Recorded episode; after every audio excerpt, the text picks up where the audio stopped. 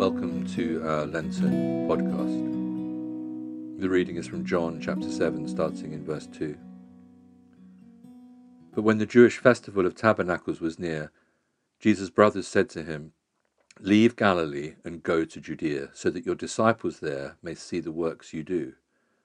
No one who wants to become a public figure acts in secret. Since you are doing these things, show yourself to the world. For even his own brothers did not believe him.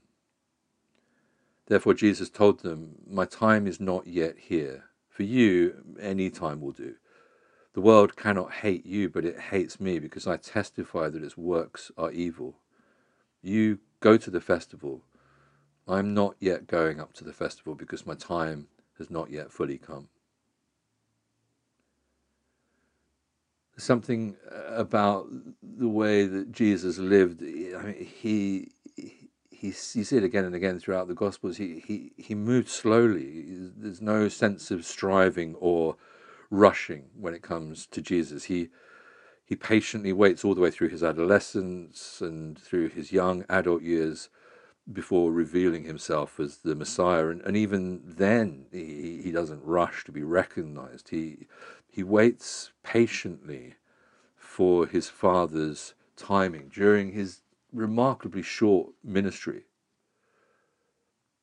There's something that for me I struggle with in that I, I really I struggle with this idea of, of slow. Um, and yet for some reason God seems to delight in the idea of slow. And I kind of wonder why that may be. Um, Eugene Peterson offers us a, a, couple of reasons. He writes this um, He says, I am busy because I am vain. I want to appear important. I want to appear significant. What, what better way than to be busy? You know, the incredible hours, the crowded schedule, and the heavy demands of my time are, are proof to myself and to all who will notice that I am important he goes on and says, If I go into a doctor's office and find there's no one waiting, and I, I see through a half open door the doctor reading a book, I, I wonder if he's any good. Such experiences affect me. I, I live in a society in which crowded schedules and harassed conditions are evidence of importance, so I develop a crowded schedule and harassed conditions.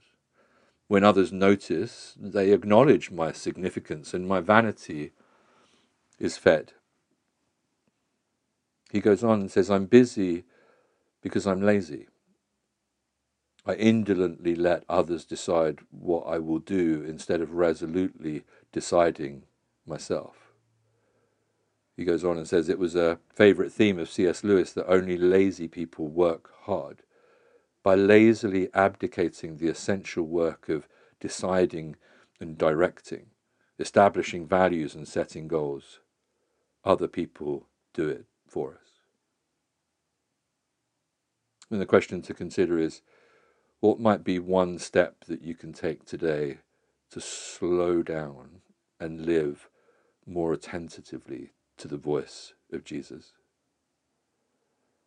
What might be one step that you can take today to slow down and live more attentively to the voice of Jesus?